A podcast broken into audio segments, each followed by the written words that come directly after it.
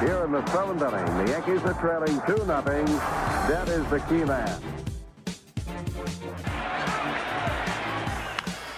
Hit high in the air to left field. Going to the corner. Yastrzemski. It's over the wall. It's a home run for Bucky Dent. Yankees get the lead 3-2, and it's just clears the Deep to left. Yastrzemski will not get it. It's a home run.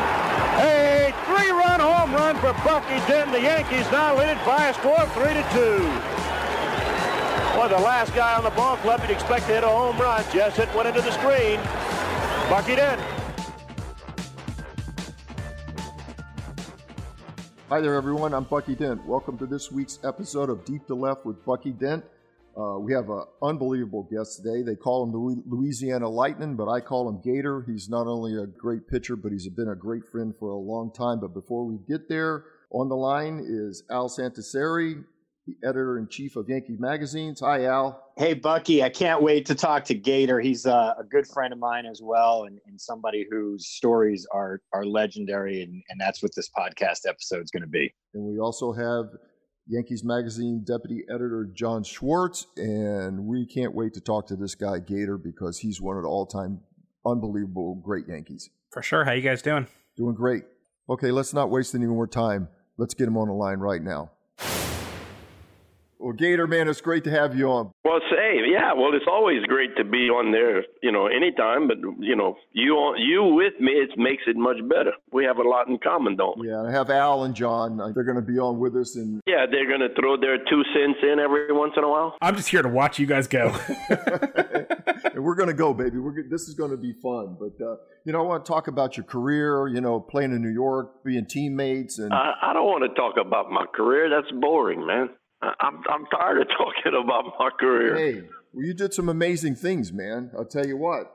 Well, we all did amazing things, but do we have to keep talking about them? Sure, because the people you people want to like, know. Hey, it's, I always laugh. It's like we tease you about your home run in Boston. You know, if we watch that replay enough times, that ball won't go over.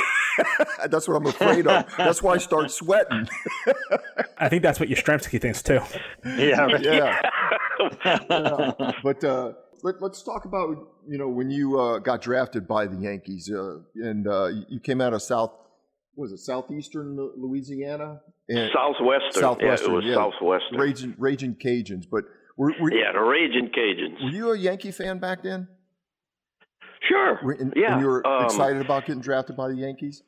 Well, yeah, you know, I always tell the story. The story is in, you know, I've, I mean, I've told the story many times, you know, to writers and and interview guys, and you know, it's in the books that you write and stuff like that. It, you know, when I was young, and and then when baseball kind of got established into my life, I was probably five, six, seven years old.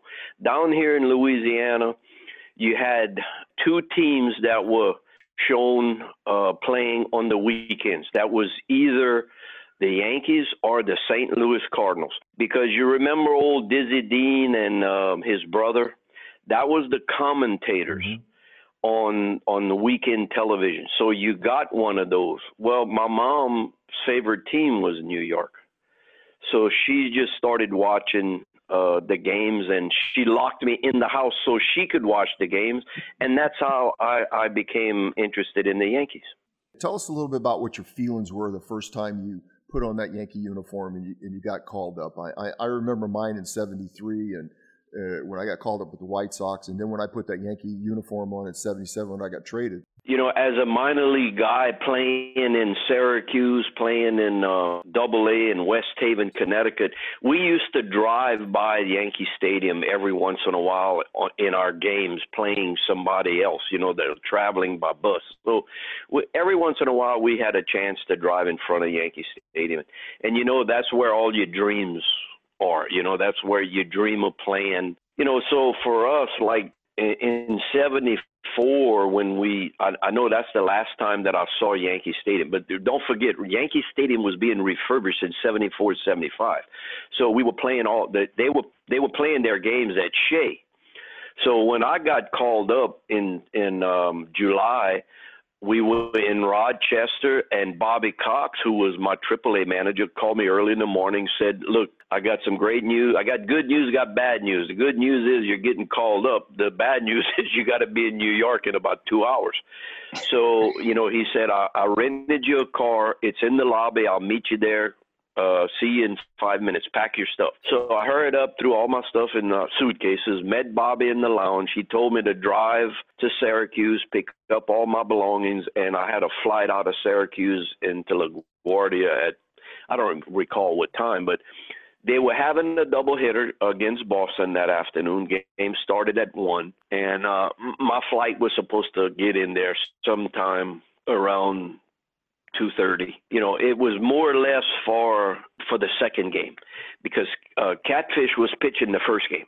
And anyway, the plane was early. We left early. We we had no problems. We get there early. So, you know, you get out of the cab, you go into uh, Shea Stadium. They show you where the Yankee locker room is. The first guy I meet, of course, Bucky, is Pete Sheehy. and you know, old Pete, you know, tells you all the ropes. You got to do this. You have to do that. And then um, he he says, okay, well, let's go get your uniform. So we're looking at numbers, you know, and and you already know there's numbers you can't get. Right. so we're going through numbers, and he's, you know, you're going like, oh God, don't don't give me 79 or 89 or, you know, no, I don't want, oh no, you know, and he was grabbing uniform numbers, you know, and he'd he'd grab a number and he'd like he'd look at you. And then he'd put the number back, and then he'd walk a little bit, go into another cubicle, get another number. And he he goes, you know what? He says nobody's ever made number 49 famous. He said, here, why don't you try to make it famous? Wow. So you're going like, dude, I just want a uniform. I don't know what's going to happen.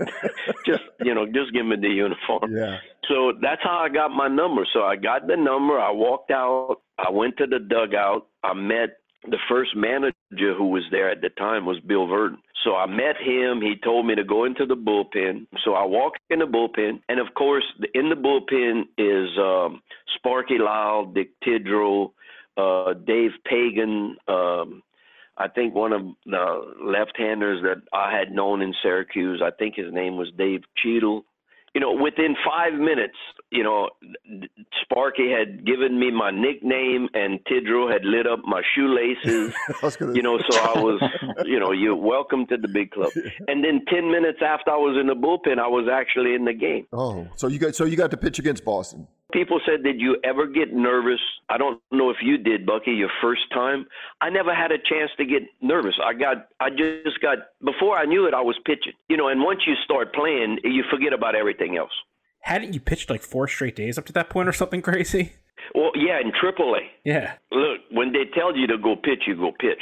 Now, what was in my favor is, you know, Boston didn't know who I was. They don't, you know, they don't know. I gave up a hit to, I don't know who got the first hit off of me, Fred Lynn, maybe. Uh, he could have. I think I remember he just kind of dunked the ball in, or it could have been Rice.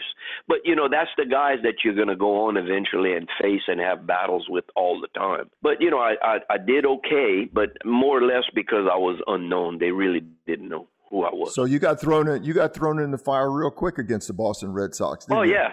Oh man, I, I was in the kitchen getting pots and pans ready to burn. Yeah. Uh, yeah. Uh, oh yeah, the grease was hot when I got. yeah.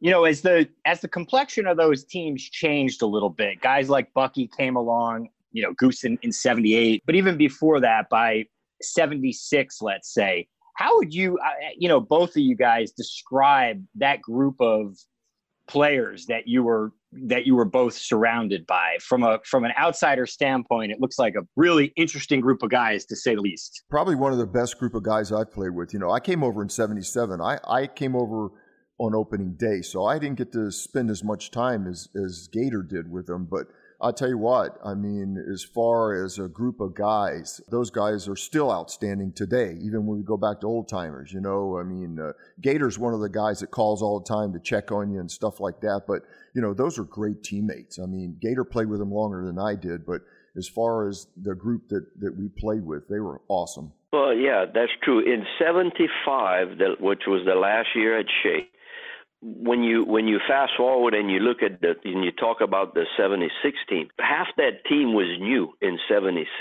maybe more than half. For me, you know, I was up and down. I didn't spend the whole year down. You know, the story with Martin is Martin didn't trust rookies, and I was still considered a rookie when all of those guys start to to come in and we started to form that club, you know, we we wound up winning the American League championship. You know, Chambliss hits the home run, which was one of the biggest moments for you know uh, for the last 15 or so years since they had won in '62 was the last time they had won a World Series. We had won a World Series. So that home run kind of signified the return of the New York Yankee franchise. Great things started to happen after that. And then, of course, the next year, you know, now you go to the World Series, you get blown out. We get blown out by the Reds. Okay, well, I didn't think anybody would have beat them anyway, you know. But but like when '77 starts, you know, Bucky comes over, Reggie comes over. You know, you got you got a different team. He brought with him the hitter that guys are afraid to pitch to in certain situations. Because if you make them, if you make your pitches, you get him out. Don't get me wrong. He, you can you can get him out. Don't tell Reggie that. He struck out more than anybody else, right? yeah. What I'm saying is, as a pitcher, if you make a mistake on a guy like that, you get punished and he can hurt you. When he'd hurt you, it was a two run homer, a three run homer, maybe a grand slam. But you would get hurt by guys like that. And he would hurt other teams' aces. So when you're pitching as an ace, you got to be aware of those hitters that you can't afford to give up the big hit. And that's what Reggie did. Well, we didn't have that in 76. Okay, that's what he brought to us. So the team complexity was different when you look at hitting. Now, we had a great pitching staff. I developed into a good starter. Well, I wasn't there as a starter in 76. So that's how it all changes. You know, things just started to happen. But like I said, when Chris hit that home run, great things started to happen. The thing about the 78 club was if you go at that point in July when we started to play ball again after being 14 games behind, it was because we started to play as a team again. And Bucky, I think Bucky will remember this. Buck, you remember at the beginning of the season for like one or two months, we always had somebody on the shelf. oh yeah we never had the we never had the best team that we fielded on the field really for a long period of time up until that time in July.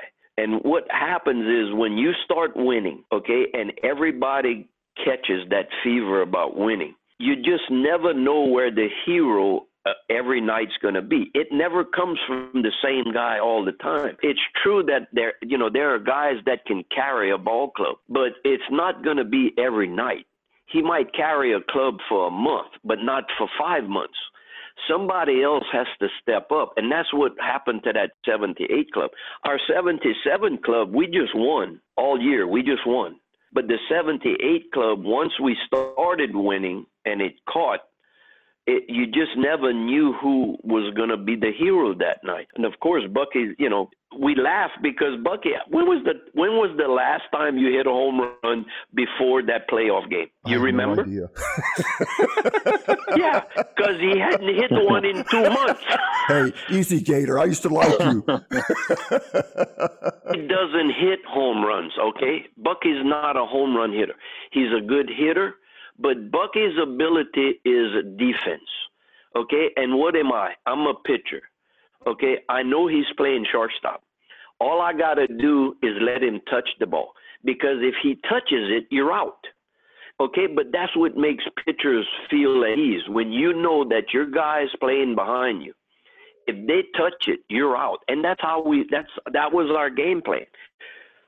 We didn't have team. I don't recall us pounding guys. We, did did you feel like every night you went out to play Bucky, you needed seven or eight runs to win a game? No. Not with our pitching staff. We won on pitching and defense. Okay, you know, you'd come in, Cat, when Cat was at his best, when Gullett was there, when Figgy was there, when I was there. You know, all you had to do was get us three three runs at the most, and we'd make sure nobody got anything. Yeah. And that's how we'd win. Now, you make that one mistake pitch to Nettles, to Chambliss, to, to, to Reggie, yeah, sure, they pop a three run home run in the seventh. The game now goes from two to one, two to nothing, to five to one, six to nothing, six to one. Well, yeah, now the game's out of hand. Now you lost. You know, but that's how it was. That's what we did. But we didn't give up six runs in the game. You didn't need to score. And the guys that we played with, I mean, they were so much fun to play with. I mean, they know they know oh, they know sure. when, when they went between the lines what they had to do. But you know, when right. you're on the bus rides or you're you're in the clubhouse and stuff like that, that was a fun part of that team. Because those guys knew how to play the game. Right. They knew how to play the game but they also knew how to have fun playing the game. Right. I tell the stories all the time about, you know, with uh, Art Fowler, you know, coming to the mound and oh, yeah, to the mound. Yeah, how much fun. Yeah, when he comes to the mound because everybody thinks every time you come out there, it's a serious conversation. Yeah. How many times? How many times did you come up there and I'd ask him, "Well, what am I doing wrong?" Or and he say, "I don't know wrong, but you're pissing Billy off." And that's, but it's twofold because he knows if he comes out there and he gives me a little break, then I'm gonna I'm gonna do what I'm supposed to do. Okay? And the way you get the best of me is don't come out there and pat me on the butt. Come out there and and and tick me off so I get mad. That's when I'm gonna be better. And that's what he that's what he would do. I already know the base is loaded and nobody else, dude. You don't have to tell me that. That's not his job. What he wants to do is he's gonna come out there and he's gonna ask me, How are you gonna get out of this mess? I don't know, Ron, but you're pissing Billy off. He's going to say something that we're going to get a kick out of, but it's going to do the job, and that's what he was good yeah. at. But it was fun. I mean, you know, though all of those guys were great. Even even as much trouble as Billy gave the organization, he was great at managing and playing for. A lot of guys didn't like playing for him. What was what was your relationship when you first when you first came up with him? I know you were in the bullpen. Well, he didn't trust me. Yeah, you know. Well, the, I tell the story about um, the time in Kansas City. Um, well, it's actually it's in '77.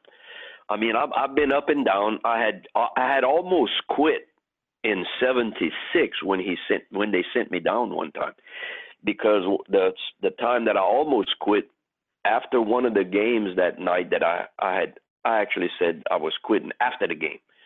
When I was driving home, I said to myself, "Okay, that's it. I gotta, uh, you know, uh, I don't have I don't have time for this." But anyway, they when I was in the bullpen after the game, uh, Cloyd Boyer, who was the pitching coach at the time, says, "Gator, when you go in, he says uh, they're probably going to send you down." Well, you know, and my first response to CB was, "Well, why?" And CB looks at me and he, he, you know it's it's hard for him to answer okay? But that the reason why they're sending you down he said was because you're not pitching. And you're going like well I know I'm not pitching but I mean if he doesn't put me in how can I how can I how can I not pitch? I mean he's got to put me in for me to pitch. So that's when CB said look, he really doesn't trust rookies. And I said, well, CB, I'll never, I, I'll never play here then, because I'm a, I'm a rookie. I mean, how can I not be? you know, so um, you know that was that was the time that I almost quit, but you know I didn't. I went to Syracuse. The year starts in '77, and we have injuries to our starting staff. So about a week or so before, we're in Kansas City, and we're there for a Monday, Tuesday, and Wednesday. And I, I'm in the bullpen. And Monday night's game, we get into trouble in the in the eighth inning, I think. So Billy calls down into the um, bullpen, and he gets Tidrow up and he gets me up because there's a right-hander hitting, and then uh, Mayberry is coming up. So um, I don't I don't recall what happened to the right hander, but when Mayberry gets up, Billy called down right before he went out to the mound to make sure that we were both ready. So you figure, what would you figure? We can bring you in. Yeah. I would be in, right? Left against left. Okay. Well, then all of a sudden he calls for to face Mayberry. Okay, well, Tidrow, goes in, and the first pitch Tidrow threw, Mayberry hit that ball in the water. we lose the game. we go in the in the clubhouse, and now the um, the uh, the press is just you know trying to get an answer. Why? Why? Why? Why? You know, why do you bring in this, that? You know, Tidrow, blah blah blah. And Billy's, you know, he's trying to explain his actions. Okay, so he kind of pacifies the reporters. Now we move on to the next night. Well, guess what happened the second night that we were there?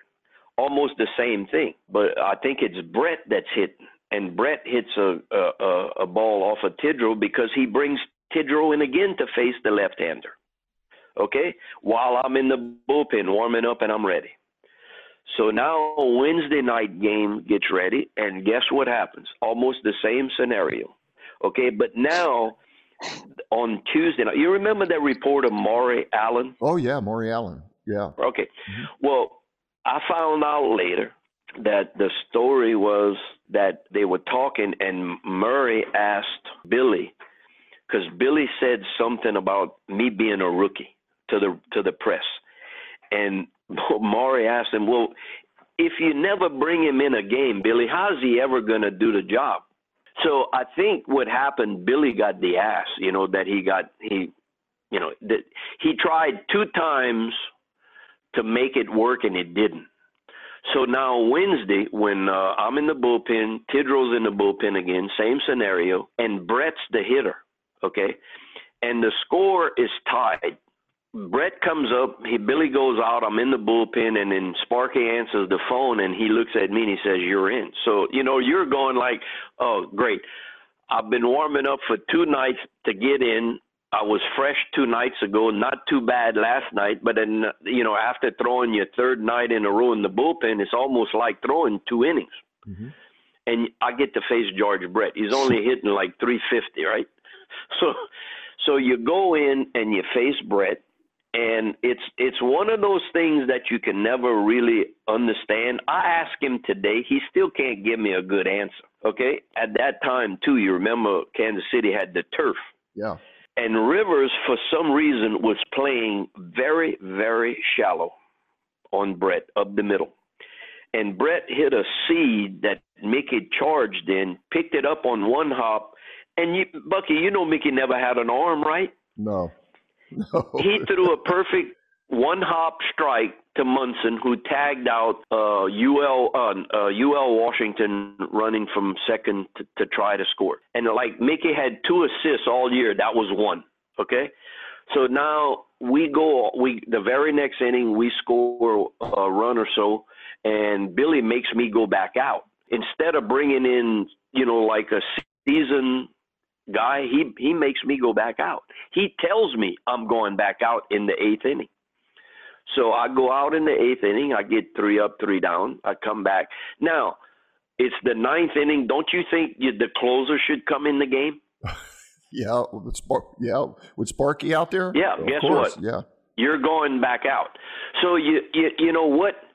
I never knew exactly what he was trying to do. Was he trying to make me the the goat because you know he I, it had backfired two times, and that way he'd been able to say, "You see what I was telling everybody," you know. So, but it didn't work that way. I got the three guys out. Okay, we we win the game. That's that's how I got my first big league win as a reliever. That was the night I got my first win. What what goes on is like a week and a half later is when Cat goes down with his first uh, shoulder problems, and I have to make an emergency start against Seattle in New York. I'm walking, I'm getting ready to go out in the bullpen, and Billy runs out and he says, Catfish can't go. He says, You're the only guy that can go. He says, You got to try to give me three, four, five good innings. well, I gave him eight in the third. I got into the, the ninth inning. And it's ironic because no other starter that we had all year had gotten into the ninth inning, and I'm a reliever and I got into the ninth inning. Things change for me. That's that's my story. It's not it's not like the team's thing. It's just my story. So that's something else. But that's how Billy was. Playing for him was tough.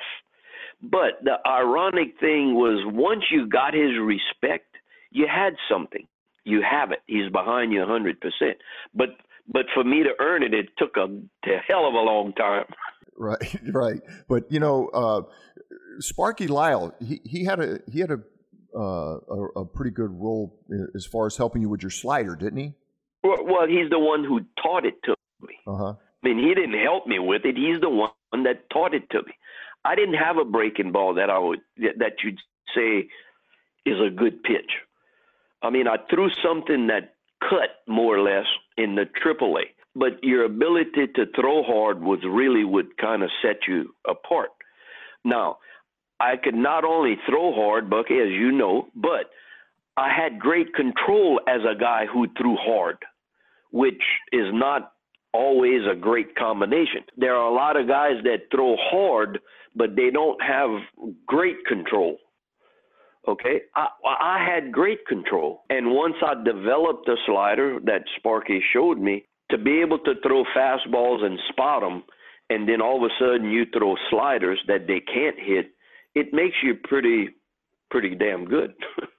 so Bucky, take me take me into uh, '78, if you will. You have Ron on the mound pitching probably the best season by a Yankees pitcher in 100 years. You know what he looks like, though. I'm sure you're as surprised as I am watching on TV now to see the ball coming out of his arm like that. But I mean, just what is your level of confidence standing behind him every single time there during that incredible season? With Gator on the mound, I mean, most of the time I got a night off when he was pitching because he threw so that hard slider that you know Nettles would be have to be ready because you know they they get out there and they'd hook it to third base, or they would hit a fly ball to right field or pull a fly ball to left field. You know, I remember Gator telling the story about him going picking up Mickey when he was sick one night, saying, you know, hey, you know, and I want Gator to tell that story because Mickey was sick, and he says, "I'm where, where's Mickey? Why ain't he in a lineup? Tell that story, Gator. I'm gonna go. I'm gonna go get him." well, we you know we were playing. We were we were we were smoking and you know we are catching Boston and I get to the ballpark. And I always had a customary routine. You know you come in you change halfway into your clothes. I'd walk in front of all of the lockers go all the way down in, in, into the uh, lounge and when I'd pass Catfish who was the last lock on the right in the locker room then you you go into the lounge get a cup of coffee and then you go into the training room and and you go talk to Gene and, and Herman Schneider. Well, when I passed the uh, by Catfish's locker, when you turn around, there's like a little bulletin board on Catfish's uh, sidewall, and on there they post the lineup. So as I pass, I just happen to look up, and I see Paul Blair. Now, I got no problem with Paul playing center field, but Paul usually comes in late to spell someone in a you know in the outfield so I, I go in the training room and I, I'm sit on the table. Hey, Gino, what's uh Mickey, what's the problem? So Gino kind of looks and he bats his eyes and he, you know, he, he called a little while ago. He said he's sick, he can't play. Now, we all know that Mickey was Mickey, okay? So I had a feeling what was wrong, but you know I, I i just i didn't say anything. So i went to the lock and you know the guys start coming in. Your routine starts to flow. Our routine is uh batting extra batting practice was what bucky about 4:30 yeah about 4:30 yeah. Yeah somewhere's around there. And then you know then the regular lineup hits. Well at at about 4:30 quarter to 5 I'm about the only guy that's left in the clubhouse other than the clubhouse guys. Everybody else is on the field. Well, when everybody left, I called upstairs to find. I got Doris, who was the receptionist, and I asked Doris if Bob Fleming, who was uh, Mr. Steinbrenner's driver, I asked Doris if Bob was upstairs, and she said he's standing right here. I said, could I speak to him, please? So he gets on the phone. I said, Bob, this is Gary. And he goes, Hey, Gary, what's happening? I said, Bob, is the old man here? And he said, No, he's not coming in tonight. I said, You got the car? He said, Yeah, it's in the it's in the um compound. I said, Meet me there in about five minutes. Said, hey, fine. He didn't say anything. I put my clothes on, I run downstairs, I meet Bob, I tell Bob you got to bring me to to Rivers' apartment. I'm gonna give you the address. And Mickey had several different places that he stayed in. Okay, and where he, where he was staying was uh, not too far from the ballpark. So uh, uh, I got to the address, and uh, I get out and I walk up, and it's one of those apartment complexes. There's a guy behind a desk, and you have to be rung up, you know, to get to the room and all of that stuff. And I told the guy, I don't want to hear no crap from you. I said, if you don't let me up to Mickey Rivers' room, I said, I'm going to make a phone call. In about five minutes, two of the biggest guys you ever seen in your life are going to come over here and they're going to beat the living out of you. he says, he says he's in room 621, something like that. So anyway, I walk up there. I knocked on the door and uh, I hear behind the door, I hear, and I hear the chain, you know, slide open, and the door cracks open, but the chain's left on the door, and Mickey peeps around the door, and he he looks at me, and goes, "Hey, well, hey, hi, Gator." So I said, "Open the door." So he unlatches the door. I walk in, and I said, "Listen." You're going to put your clothes on. You're going to come with me to the ballpark. I said, You're going to dress, you're going to go stand in center field. I said, Because I need you to be out there so the other team can see you. Oh, I said, I'm not going to let them hit a ball out there. I just need for you to be out there so that other team can see that you're there. So he's okay, fine. So he changed. He went. He dressed out. He went to center field, and I never let a guy. He he didn't touch one ball all night. Okay, but to top that off, the little was three for four with three runs scored and two runs batted in. so, so here's my here's my here's my question though, Ron. You're talking about that level of control. So uh-huh. I, I want to go for a second into the one game playoff. Obviously, look, I mean, you know, we have Bucky Dent here, we have Ron Guidry here. We're going to talk about this game. You get through those first innings, you got to feel pretty good to have that game close with the way Boston's hitting the ball. I mean, what's going through your head as they're in those early innings? You just said my answer, okay? The the when I got there, okay, there's no secret that I was pitching on one less day, and I, and yep. you know, I mean, I I had a, I had gone through 280 innings already, so I'm not I'm I know I'm not going to be at my my best, okay, because I really would I really could have used that extra day. But it, it's not like you're you can't do the job.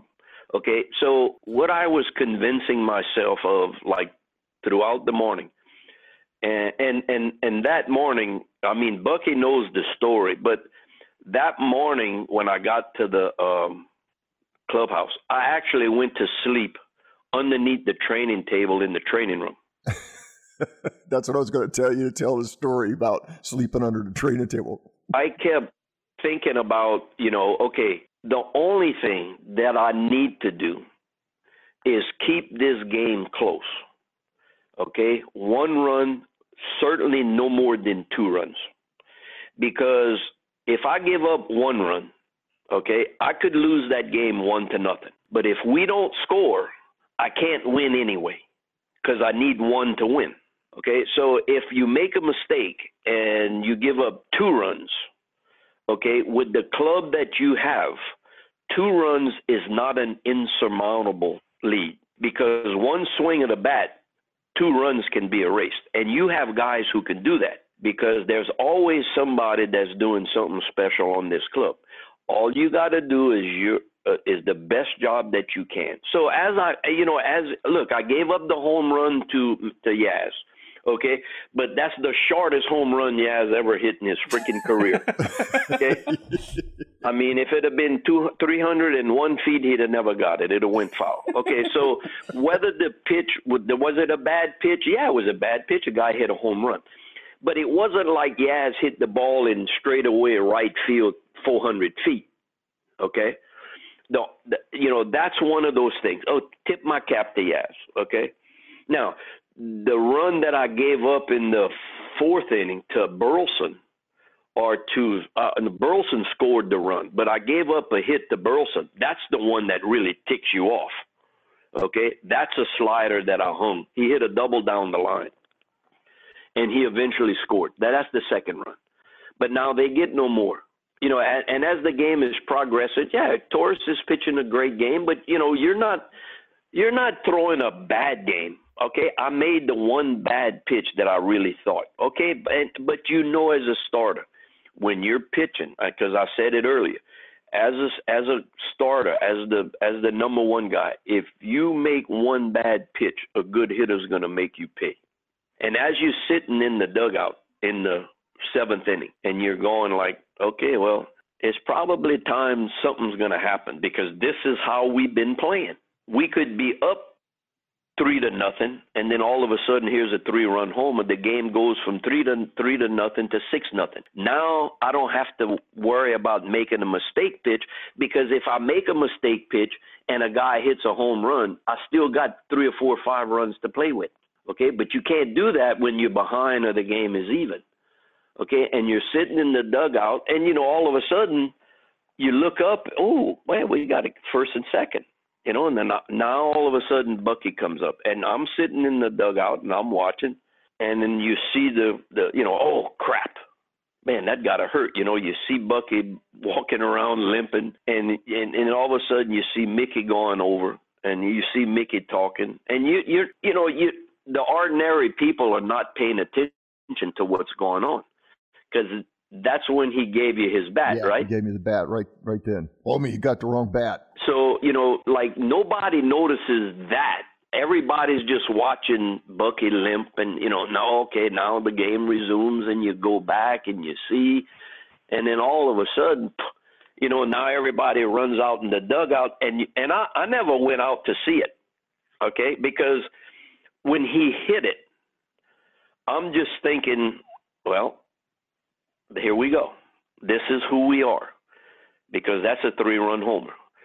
Now, I didn't realize that freaking ball just went over the net, but it's just like Yaz's home run. It just was fair.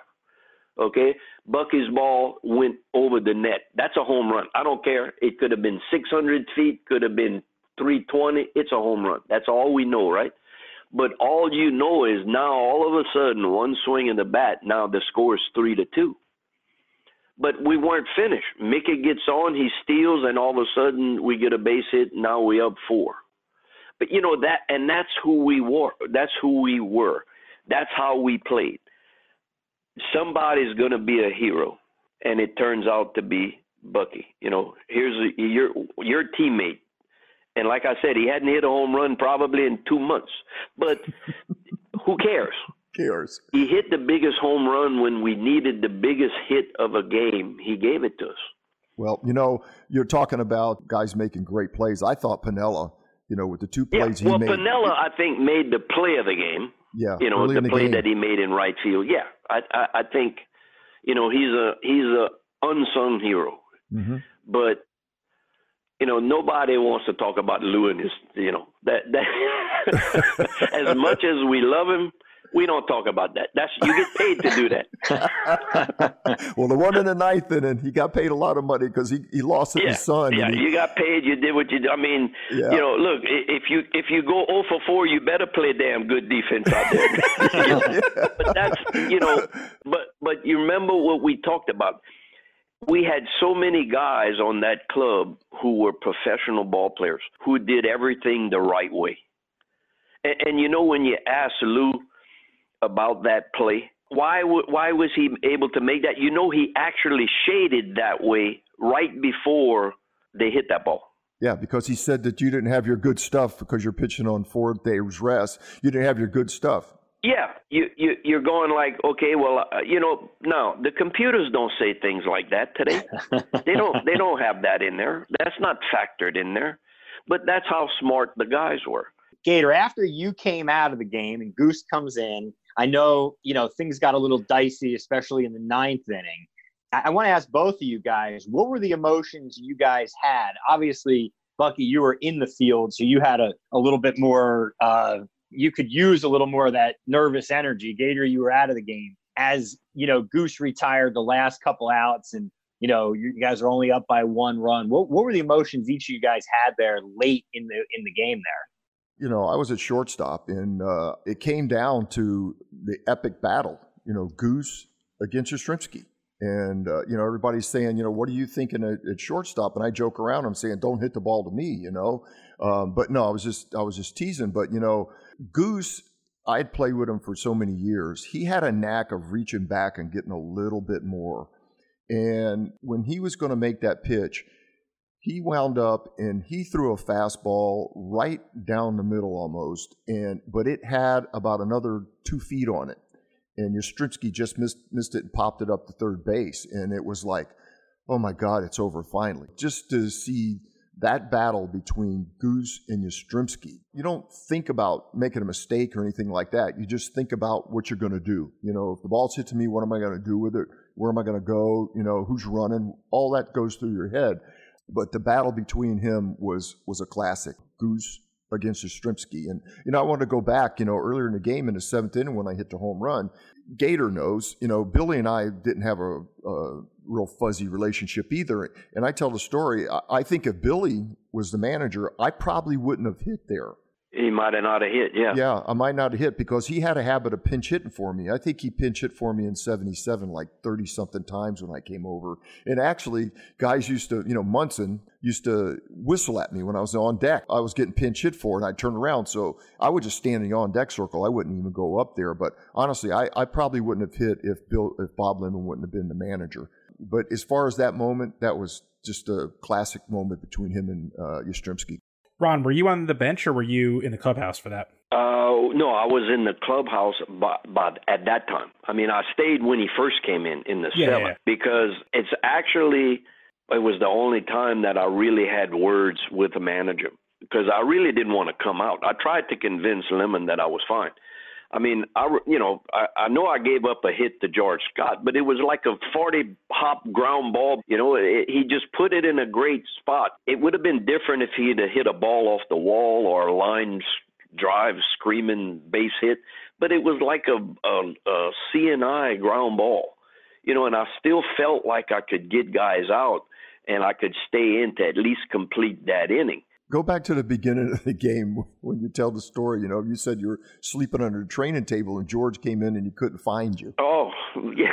Well, I just I had always noticed that that training table in Boston. It was the only table that I had seen that had a, uh, some plywood at the bottom that braced the legs, and it it really looked like a great place that you could crawl into to take a nap because it was a full sheet of plywood most all tables are just braced with uh, you know a, a two by four a cat or corner crossways or straight edged you know but this had a, a sheet of plywood at the bottom that was connected to all four legs so I crawl. I told Gino. I said I'm gonna crawl underneath there because I got there early. It was the I, I didn't wait for the bus to go. I just got there early, and I told Gene. I said, Gene, I don't want to be disturbed by anyone. I said, if the president calls and invites me for tea, tell him I'm gonna call him back later. so he understood what I was getting across. So I had been under that table maybe 30, 45 minutes. And when you're resting and you're resting pretty well, you can actually hear a lot, but you're probably dozing. And all of a sudden, I, I heard the door slam, and I, I heard this rough voice, you know, and I knew it was Steinbrenner. He walks in the table and he looks at Gene, and all of a sudden he goes, Gino, he says, I need to talk to Gator. Have you seen him? I gotta, I gotta tell him how big of a game this is. and you, you're sitting underneath that table and you're saying, I already know how big of a game this is. I don't have to have you telling me how big. And I'm listening to him talk to Gene, and Gene tells the old man, he said, Boss, he said, the last time that I saw Gator, he told me that he was going to take a walk down the right field line. So he took off. Now, we never saw him again. I don't know what he did. Gino doesn't know. Okay, but Gene just kind of flipped open the the uh, sheet over the table, and all of the guys were sitting in the training room. I just, hey guys, how's it going? I just got up, I walked I dressed, and I left. Everybody was just their eyes were just. Man, I started pitchers taking a nap. yeah, and we had some guys that had fun. And you know, and then of course in the ninth inning, Goose drives us crazy. yeah, he I wanted you to tell the story about when Goose first came over, and uh, you, you they were they were going to take you out of the game, and he was warming up. Oh and he'd, yeah, he'd well, start he off he'd start yeah, off struggling. He, he laughs at that. Yeah, Yeah. well, we, like I said, you you have to you know you have to laugh and and you know when you talk to Goose and Goose is such a dear friend to both Bucky and I. yeah, and when you when we laugh and when when you when you're talking he always says you know when when someone says why were you guys 14 games out? he always says because of me. And he will always say it's because of me we were 14 games out. So before you ask i'm telling you okay? Because he struggled as a pitcher when we got him. He he struggled badly. And you know why. I mean i always told him why but he you know you, you know goose it just didn't fly. He didn't think it was like that. But i always believe that you know that the the predecessors the great players that played in new york they made you earn your stripe you just didn't come into new york and wear the pinstripes you had to earn your pinstripes we all had to go through things like to earn our stripes because those ghosts in center field they didn't take kindly to guys coming in there and just taking the world by storm. Not too many guys ever did that. So when Goose came in, he just was trying too hard to do what the job that he was supposed to be doing. And when you try that hard, when you try to be somebody that you're not, it doesn't work. You know, as he was struggling, the game that Bucky's talking about is is I know he's struggling. He doesn't have very many saves up until this point, and it's somewheres around late May. And you're having a great year, you know. But like April, May, you can't tell what kind of season you're going to have. Nobody knew I was going to win 25 games. I didn't know I was going to win 25 games. I won 16 the year before, so if I win 16 again, I think I'm having a great year. So you don't you you you're not putting a great amount of emphasis on those games at the beginning. You're just trying to win. You know, every 5 days I'm going out there and I'm I'm doing a good job. So we get into the ninth inning of this game and we're actually playing Kansas City. And um we're we're um, we're beating Kansas City 2 to 1 I get the first guy out, and the next guy gets a base hit to right field. So, as customary, when the ball goes out and nobody's on, uh, Bucky's going to get the bag. Willie's going to go out be the cutoff guy. You know, and all I'm going to do is just kind of shade towards wherever Bucky's going. So, in case there's a bad throw, the more gloves behind, the less that can happen. So, as I'm walking to back up Bucky, I just happen to look up in center field and I see Goose in the bullpen warming up. So, you know, Willie gets the ball. He tosses it to Bucky. Bucky tosses the ball back to me. I walk up to the mound and then I hear timeout. And I see Billy walking out to the mound and I'm going, oh, no, no way. So I, I go up to the mound and I'm standing up on the mound and I'm waiting for Billy and Munson comes over and Bucky comes over and Willie comes over. Everybody comes kind of hanging around the mound. And Billy walks up and, and before he says a word, I, I got my glove in front of my face so the cameras can't see. But when he walks up, I, before he can say a word, I, I I look down at him and I go like, if you plan on bringing that into this game here, I said Sunday when I, I have to pitch again. I said I'm gonna throw one pitch.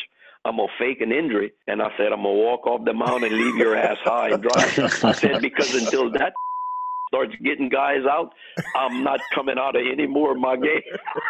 so he looks at me and he never said anything. He just goes, "Okay, you got it," and he left. He turned around and he left. So, so when the closer is ready, okay, the closer does not warm up and not go in the game. Before Billy even got in the dugout, Goose was on the phone from the bullpen calling into the dugout trying to find out why he's not in the game. Now, we're on the field, so I can't tell you I knew at that moment what happened, but I found out after. And what happened was when he called in the bullpen, Fowler answered the phone and he was irate.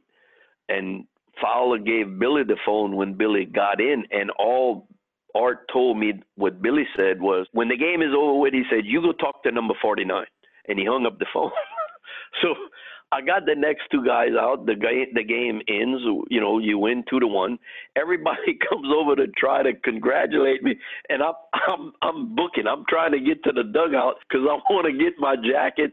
I want to hurry up and go into the locker room because I know he's gonna be pissed when he comes in. I got in the locker room and I got my chair and I turned my chair around so I could face the uh, doorway so uh, as as the guys came in, I knew he I knew he was coming in, you know, and all of a sudden now you start seeing the bullpen guys walking in. So like I saw, you know, one or two guys come in, and sure enough, he's about the third guy that walks through that door. But he walked through that door and he was low shagging. I mean, his his neck was a bowed out. His face was red. he turned that corner and he took like one step and he raised that big hand of his and he had his finger pointed. And before he could say anything, I was just sitting in my chair. I was stretched out. I just held up my hand and I looked at him and I said, "Now be far enough." I said, "Until you start getting guys out," I said don't plan into coming to any more of my games. I said, I will take care of my problems. You take care of your own problems. And he he he got about two thirds of the way from the door to my locker, right at the corner. It's not but about 15 feet away. Where you know the doorway is 15 feet from me. He got about 10 feet. We had about five feet in the front of us, just enough that his hand was about two to three feet away from my nose, and he he just looked at me and for like a moment there was just silence and he looked at me and he goes you know what? He said you're right. The way i've been pitching he said i wouldn't even want my ass in those games. He said let's go get us a beer. So him and i walked almost hand in hand. We went get us a beer.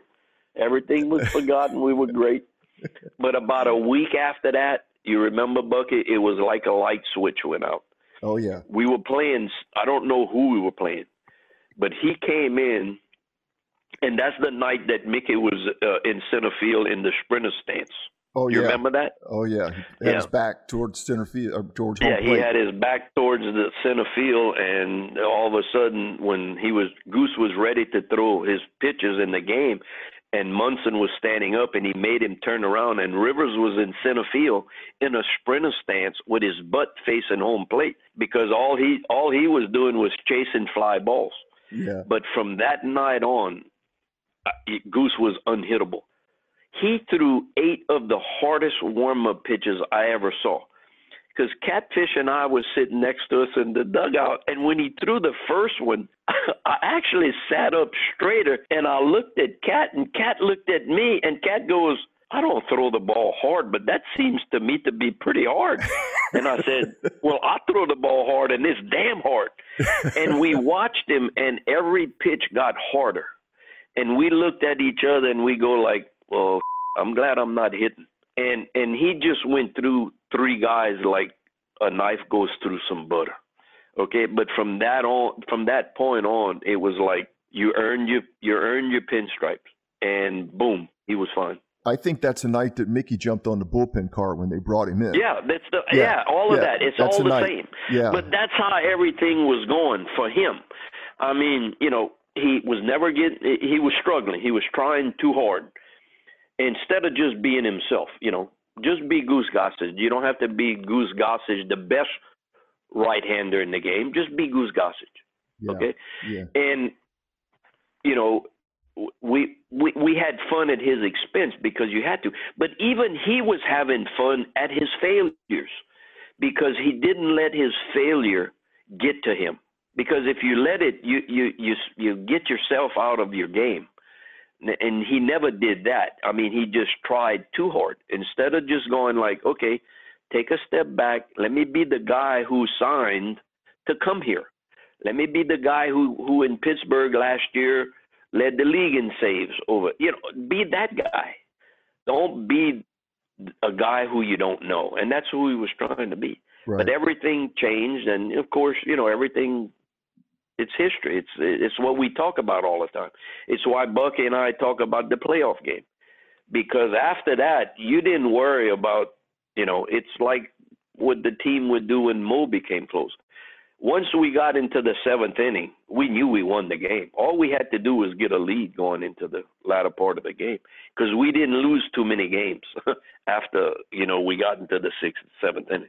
Yeah. Well, people always talk about the guys on the team. You know, they always ask me about Thurman Munson, and, and I used to, I just chuckle sometimes because I got visions of, yeah. you know, when you were on the mound or Goose was on the mound and the count went three two. He didn't even put a sign down. He would just like he didn't put a sign. He didn't just, use signs. He just yeah, wave his hand. in the latter part of the game. It was like, well, dude, I need a. What? what who are you going to fool? Right. Okay, you throw fastballs for strikes, sliders out of the strike zone. Goose, what you gonna throw? That loose cutter? Yeah, just throw it, okay? You know, but but you know when you talk about that, okay, when you talk about Munson, it's it, you're talking about one of the best catchers in the game, okay? And and as a pitcher, you don't have to worry about anything. He's gonna call the right pitches at the right moment. It takes you know more pressure off of me okay and and the least things that we have to think about the better we are. Okay and and having to throw to munson was was just a blessing. When we get into the latter part of the games we'd look in for signs. He just flashes to come on give me what you got. You know he'd just give me that little sign with his hand just kind of look off. You you remember bucky how he'd give you that he he'd always look off the side. You know he wouldn't look at you. He'd just turn to the side, and then he'd look back at you and like, "Oh, who are you gonna fool? Just Right. bring me what you got."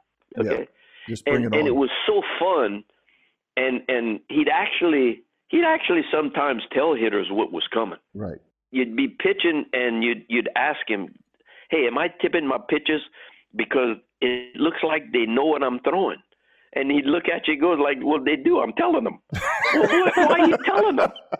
Well, because I want to see if they can hit it. Because if they can't hit when I'm telling them, guess what? They ain't gonna hit when they don't know. Yeah. I, I- remember Yogi would tell his guy, you know, he'd do something like that too. And, you know, you say, why are you telling me? He says, well, if you're going to, you're to shake me off, then you call the game. I'm just going to tell them what. Yeah. Oh yeah. I mean, yeah. You know, that's what I'm saying. You know, guys like that, they played the game and they had fun at the game. It's not always that you have to be so serious, but those guys that you play with, they were just some of the greatest guys to play the game with.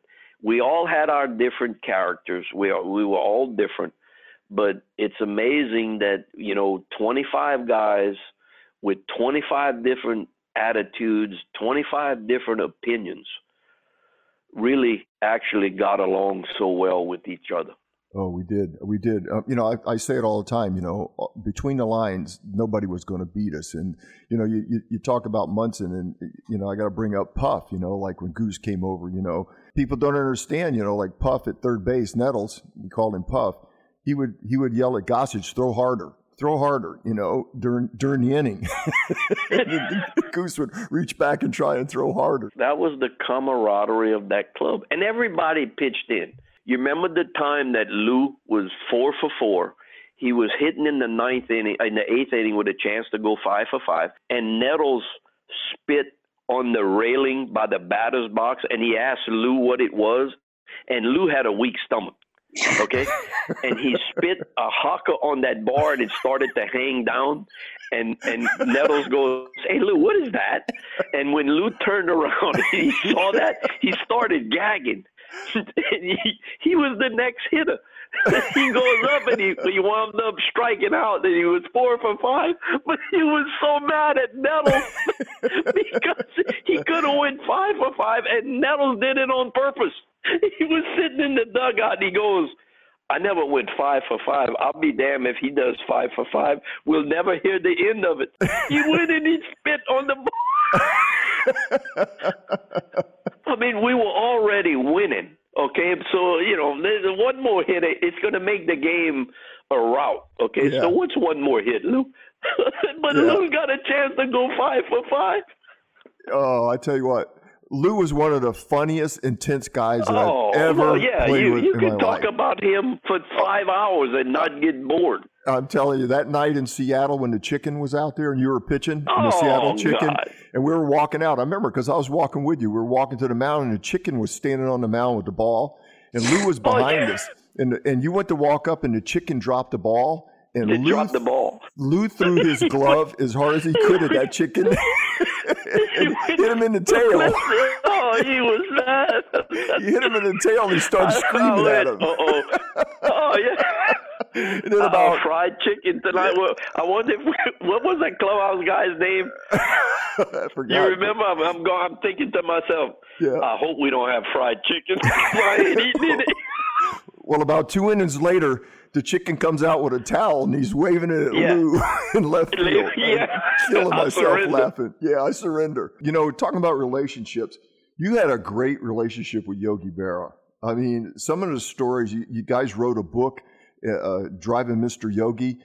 Tell that story about, you know, when he went to do the With the Aflac thing. The affliction, the affliction commercial. Oh yeah, the affliction. Yeah, well, every morning, you know, pick him up seven o'clock sharp. So I'm always there, you know, a few minutes before seven. So where my truck is parked and the entrance doors, uh, if you look straight through the the lobby, the elevators are on the left side of the lobby. So you see that whoever comes out of the elevator, you can see right through the doorway. So I would always judge every morning if he what kind of mood he was in because believe it or not now everyone knows how beloved that man was.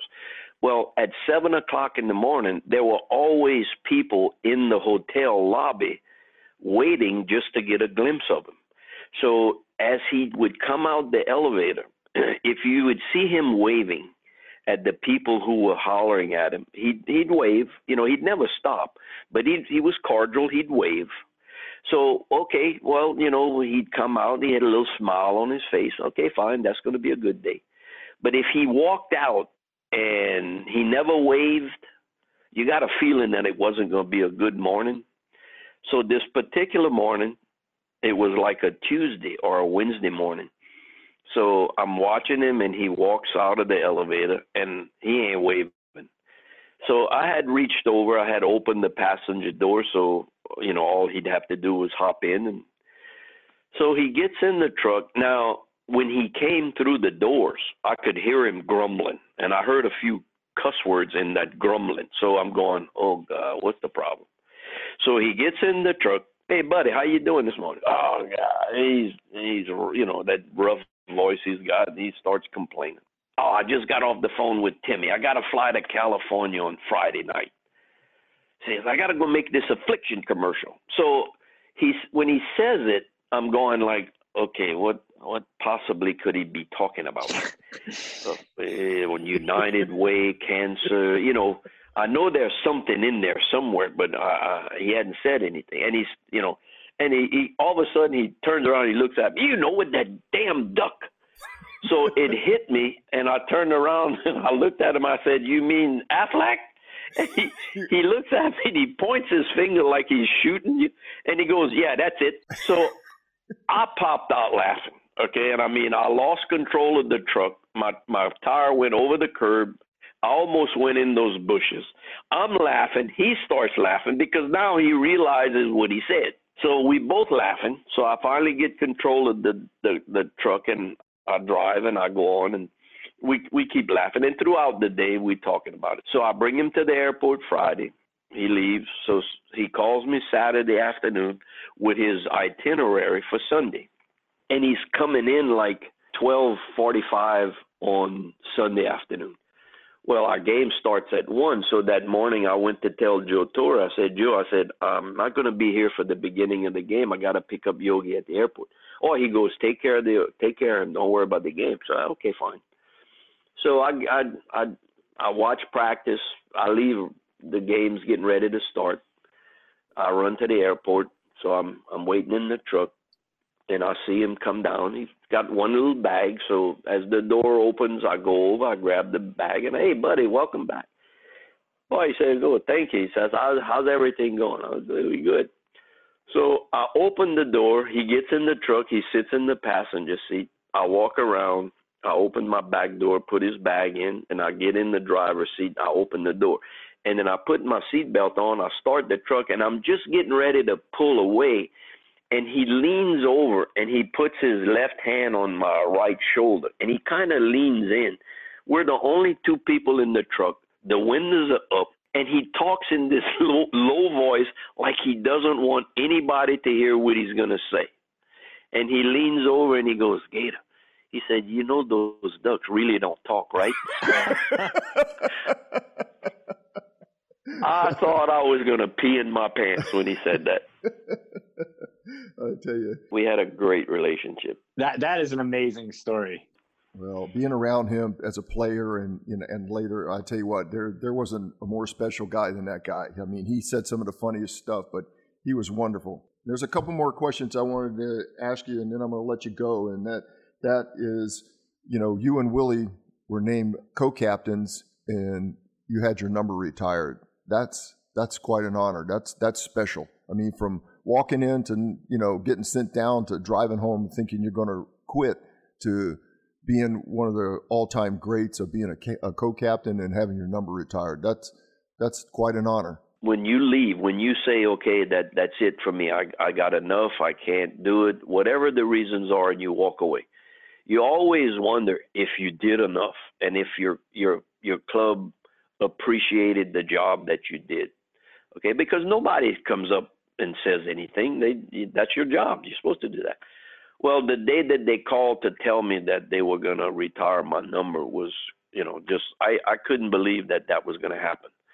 You know, retiring your number was, you know, like the pinnacle of anything that you can do there. But I never really realized if they retire your number, then they give you the plaque. Okay, I thought that my number was just going to be retired. I just never thought about the plaque that was going to be out in center field.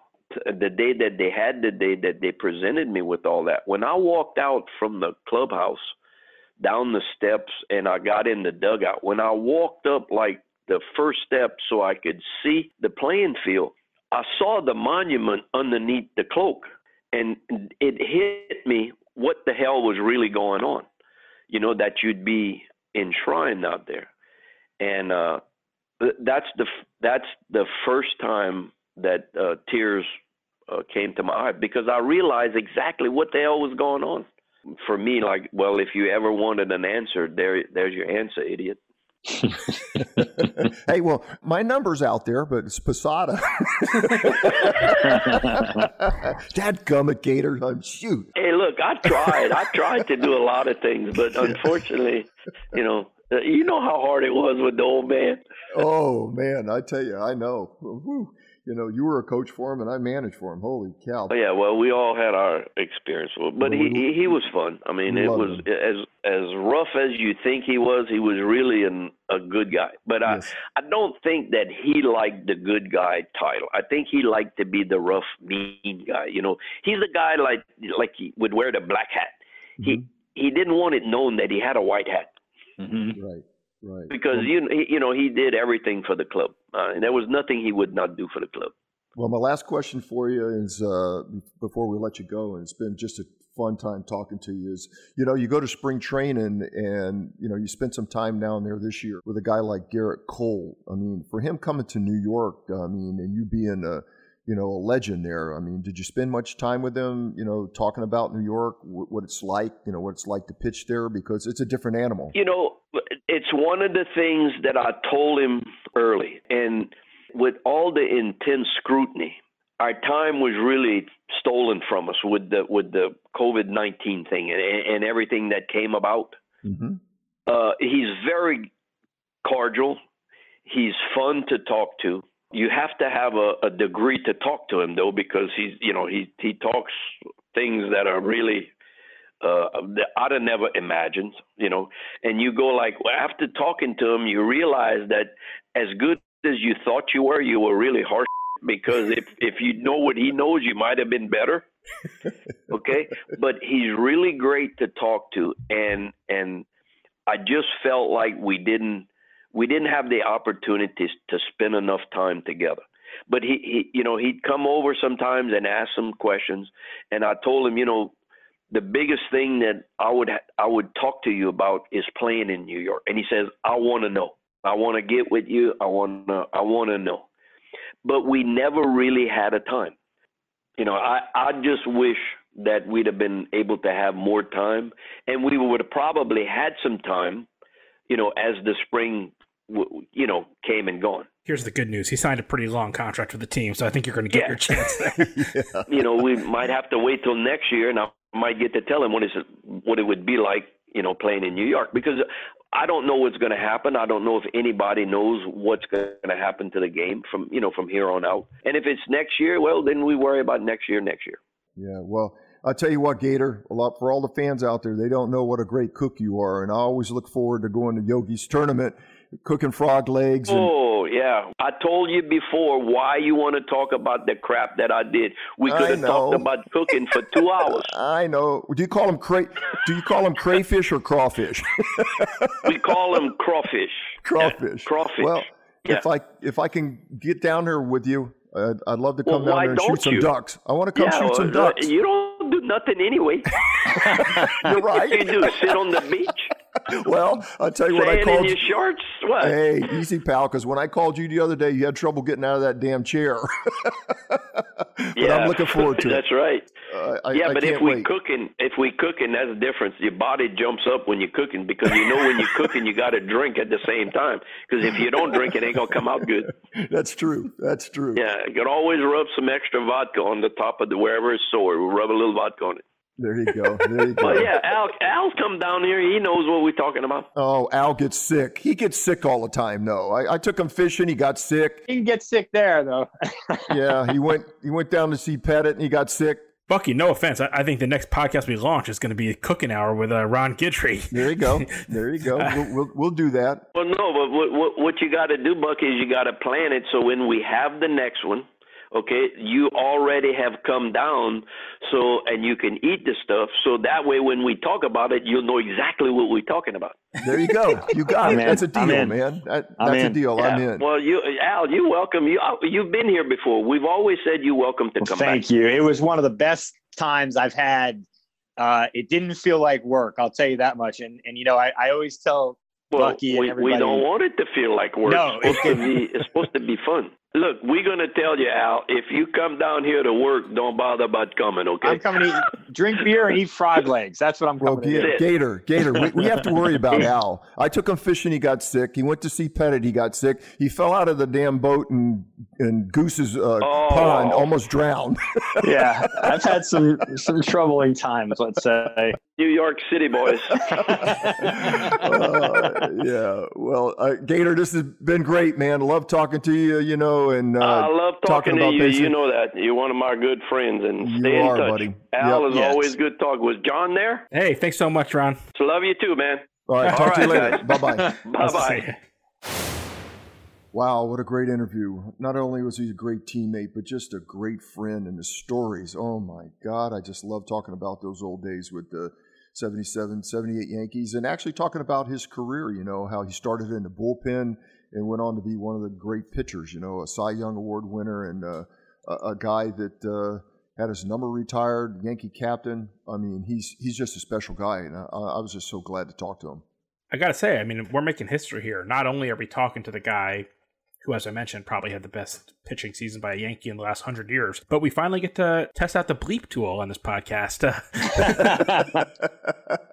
you can't bleep them things out, man. That's part. Yeah, I don't know that's if we part- should. That's that's that's part of him, man. That's part of the stories, you know. But uh, I just love him, you know. And he he's he's not only been a great teammate, he's been a great friend, you know, forever. I mean, he's always checking to see how you're doing, uh, calling guys, and uh, you know, and say, hey, what are you doing? And you know, I'll joke around with him. You know, are you on that tractor or are you sitting down or what are you doing? You know, you shooting ducks or killing frogs? And he'll start laughing, you know. And um, it, it's just always good to talk to him.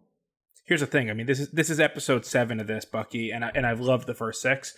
This episode is exactly what we pitched to you at the beginning. You know, talking to your teammates, just sharing stories, getting you guys laughing. I mean, I was sitting there silent for most of this thing, trying to crack up silently, so I wasn't laughing into the microphone most of the time. But that was just awesome. I agree. He, he's a special guy. Yeah, we didn't get to uh, a, a bunch of the you know the stories about Piniella and some of the other guys, but we'll do that one on the next one when we talk about cooking. Hey, if it gives me an excuse to go back to Louisiana and spend a day with him or a weekend with him there, I'll we, we could do the podcast there anytime we want. I would love it. Yeah, well, we're gonna have to put floaters on you so you, if we go duck hunting, you won't sink. I'll stay home for that obviously we're really proud of this podcast we're really excited about the conversations we get to have and you know we, we've been getting some some really strong feedback about it so far but we actually got a very specific question from a reader this week which is related in a sense to you know our conversation just now about 77 and 78 the question is from Wayne Hermans, and uh, Bucky, he, he asked us to pass it along to you. So I'm just going to go ahead and read it. Mr. Dent, I'm really enjoying the podcast. I really enjoyed the latest one with Andy. I had the good fortune of briefly meeting him his rookie year, and he was truly a class act. I would love to see you interview some of the guys from your Yankees years and Paul O'Neill as well. Uh, those are good ideas, Win. Anyhow, my question for you is what was your relationship with Graig Nettles like? The reason I ask is because I became best friends with an older kid in the neighborhood in upstate New York in 1977. He introduced me to baseball and the Yankees. His favorite player was Graig, and since you played next to him, I chose you as my favorite player. I moved out of New York when I joined the Marines, but it's 43 years later, and we're still best friends, and you're still my favorite Yankee. God bless. That's from Wayne Hermans. I love that question. Obviously, Bucky, before you answer, I just want to encourage everybody to, you know, send us questions like that to podcast at yankees.com. We'd love to get them, you know, in front of Bucky. And so, yeah, Bucky, what, what was your relationship with Graig like? Well, Wayne, Graig was one of a great teammate, you know, and he was probably the best third baseman that I ever played with. And, uh, you know, we called him Puff uh, because you know he'd always puff when you'd be standing around talking. All of a sudden, you turn around and go, "Where did he go?" And uh, he puffed. But uh, he was a great teammate. He was a great third baseman, and he had a, a unbelievable dry sense of humor. And that group of players that uh, I played with in the Yankee organization from '77, you know, to '82 that I got traded with were different characters and Puff was one of the main guys. You know, he w- he could get really serious when the game was on, but then he could get really to be a lot of fun off the field because he had that dry, sarcastic sense of humor. And he was a great teammate. I just saw him down in spring training before uh, the virus started. We did a show together and told some stories, but he was a great teammate, and I loved him. Well, that's awesome, Wayne. Thank you so much for asking that question. Like I said, I hope that uh, you know, everyone will start asking some questions. We can get Bucky to get you guys some answers. Al, Bucky, that was a lot of fun. I gotta say, uh, you know, episode seven's in the books right now. Every day we're getting, it seems, hopefully a little closer to maybe uh, finding some clarity as to when we might get to see some baseball. But in the meantime, I know I speak for myself. I'm having so much fun discussing this stuff with you guys. So, you know, thanks so much for getting together and doing this stuff. And to the listeners, thank you guys. We hope that you will stick with us. If you're just discovering this, please, you know, subscribe and rate and review us and like us and tell your friends about us. You can go to yankees.com slash podcast to get all previous episodes of Deep to Left with Bucky Dent. Or if you want to listen to the other podcasts on the Yankees Magazine Podcast Network, which is the Yankees Magazine Podcast, I encourage you to do that as well. In the meantime, follow us on Twitter at Yanks Magazine, write us letters to podcast at yankees.com, and of course, subscribe to Yankees Magazine by going to yankees.com slash publications. Bucky, Al, can't wait to do it again in two weeks. Hope you guys are doing well. Thanks so much. Can't wait to do the next one. Hey, this is Giancarlo Stanton. If you like what you're hearing, why don't you rate and review us? And while you're at it, tell your friends to subscribe. Thanks so much and go Yankees.